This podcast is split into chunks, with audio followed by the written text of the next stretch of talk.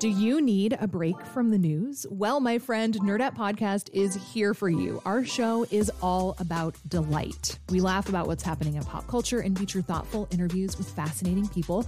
We even have a monthly book club that you can participate in. I could just go on and on about it. I loved this book. It was an experience, I'll tell you that. I discovered authors I had never heard of, and I'm really happy that I did. Come hang out with us. Listen to Nerdette wherever you get your podcasts. Doors closing. Riding the CTA. Have you ever heard this announcement? Soliciting and gambling are prohibited on CTA vehicles. Did you then think, gambling? I've never sat cramped in my seat, then looked up from my phone to see someone in a full on game of roulette, or any old ladies pulling on slot machine arms, or anyone jumping up and down when they hit 21.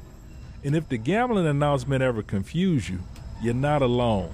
A Curious City listener named Annie called in. Why is there an announcement on the CTA saying that gambling is prohibited? Is this really a problem? I'm just picturing people like sitting there rolling dice down the aisle of the train, like thinking that's never going to happen. Well, Annie, I'd like to look into this for you. My name is Shannon Cason.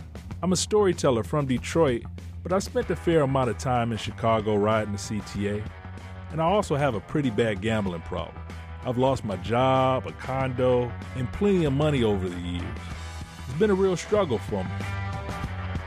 If gambling's out there on the CTA, maybe my experience would give me a better chance of finding the actual gamblers, and people who, like myself, might be hurt by it.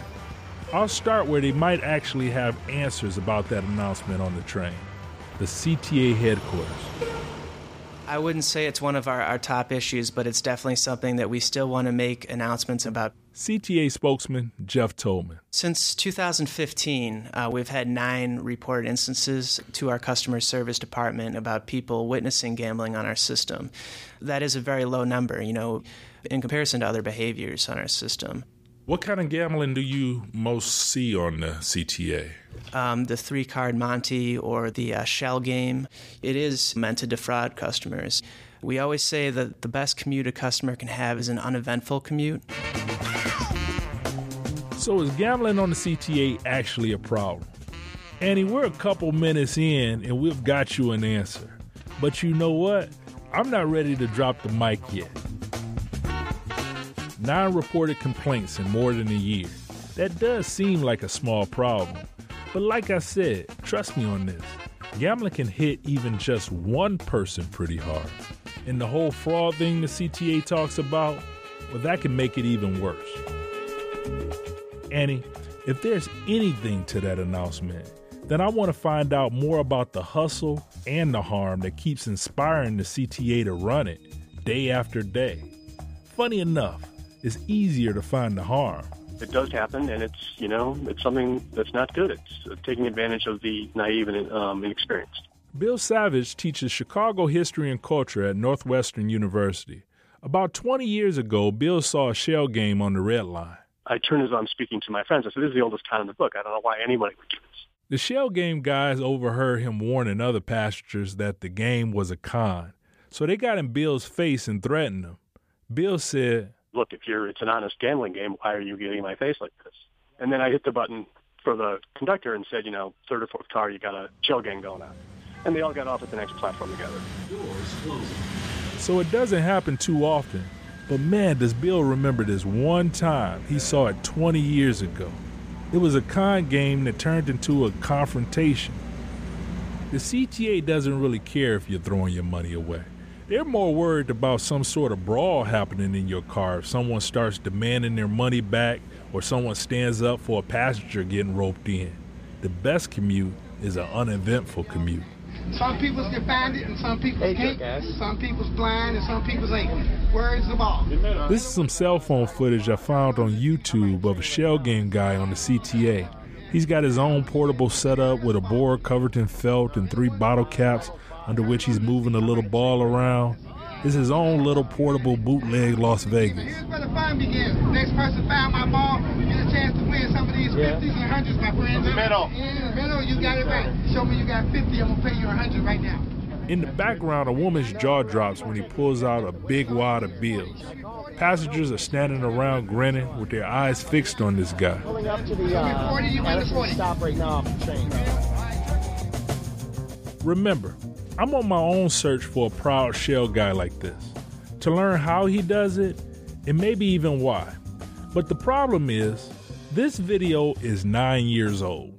I'm not sure if he's the last of the Red Line hustlers. I'm making this guy my own personal white whale, and these are my leads.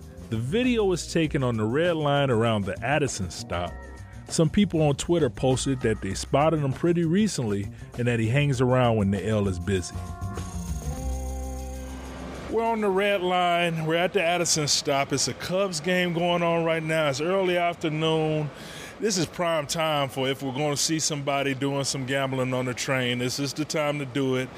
If we don't find anyone, we're still going to talk to some people. Have you ever seen any gambling on the Uh, long- train? On a train once, a long, long time ago. Yeah, I've seen those, but mostly on the streets. I ain't seen no gambling on the train, not since they changed it around. I haven't, no. I actually never even heard that announcement. Yes, I've seen it. I just saw it last week for the first time. It didn't bother me though. It didn't bother you? No. Man, I just missed him. Just like that little red ball. It's tough to find these guys when you're looking for them. I stay on the trains for a while, hovering around spots Twitter said that he'd be. I tell you, I don't want this to be a complete bust, so I hedge my bets a little. If I can't find a hustler, I have the next best thing. A guy up the red line in Rogers Park. He knows shell game hustlers and the mechanics of the game. My name is Kevin McGrory. I'm a graphic designer, magician, and part time raconteur. Kevin grew up fascinated by con games, and unlike the average CTA rider who never sees any gambling, for years Kevin actively searched for them. I really became fairly obsessed with just kind of like keeping an eye out for them. But I probably once tried to follow them for about four or five hours. What Kevin is going to explain is when you're watching a shell game, that part of your brain that lights up that says that you can win, that part of your brain is wrong. In his years of watching it on the trains, Kevin began to see the same person winning. And this is the most important part. You're not just playing one person. The whole idea of it is that you'll have the person that's won some money, so you've seen that person win money. That person is in on it. So that person is there to try and make it seem like a legitimate game. The people you see win who are in cahoots with the shell guy are called shills. S H I L L S. Not shells, shills. And if that wasn't fair enough, when the shells start moving, the shell guy has already palmed the ball. It's not under any of the shells. As soon as he moves it, it's out of there. And now he has it. And he can put it under any shell that he wants to. You're never going to win, basically.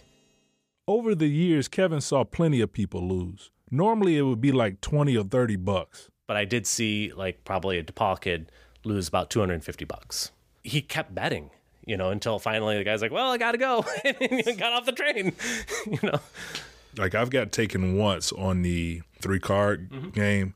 I was young and I saw it and I saw somebody win and I'm seeing it and I'm like, man, I, I could use an extra 50.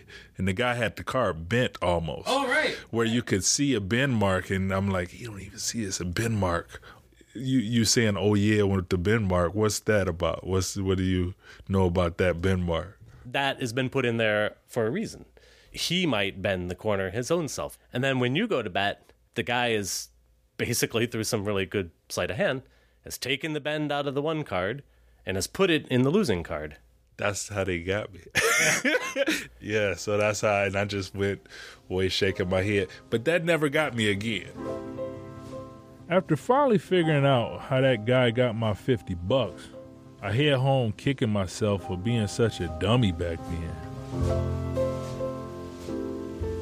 I didn't find any hustlers. And out of all the people I talked to today, no one else admitted that they got taken.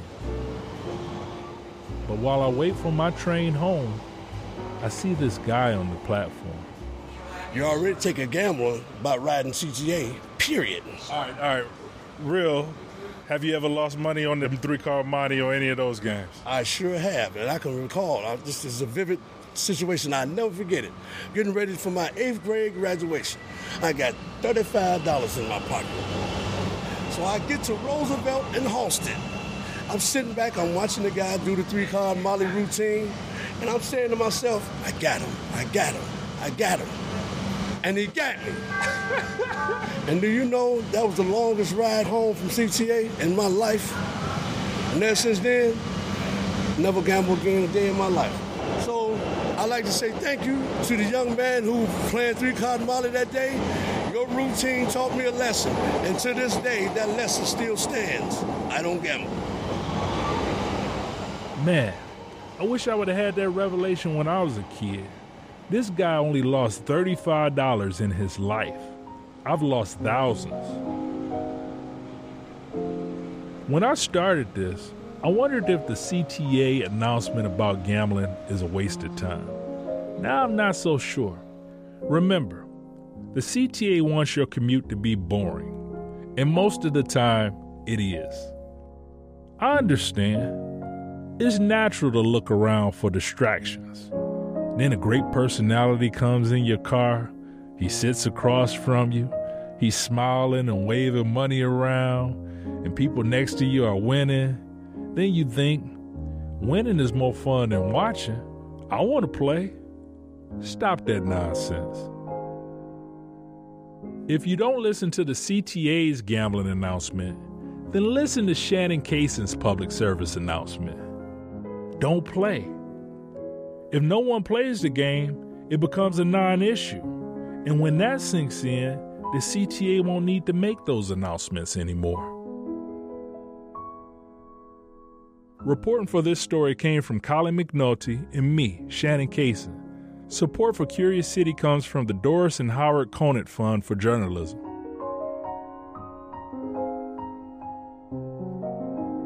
Hey, Jesse Dukes here. We originally ran that story in 2016, over three years ago. The CTA still does not allow gambling, and Shannon is still staying away from the three card Monty routine. Remember, you can ask your question about Chicago, the region, its people, just like Annie did, and we may answer it with a story like this one. Do that at curiouscity.wbez.org. And next time on Curious City, Chicago is being invaded by people from New York and LA who want our old style and old style life. Why? Because they don't have a double brewed beer with a big taste. That's why. how did old style beer, not exactly a beer critic's favorite, become so associated with Chicago? The signs are still everywhere in the city, and according to Chicago bartenders, it's still popular. Old Style's prestige in Chicago. That's next time on WBEZ's Curious City.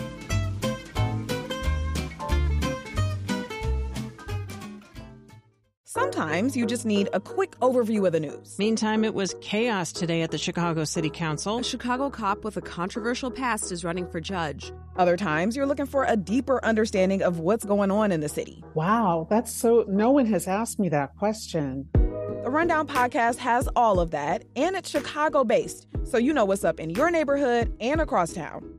Listen to The Rundown wherever you get your podcasts or at wbez.org slash rundown.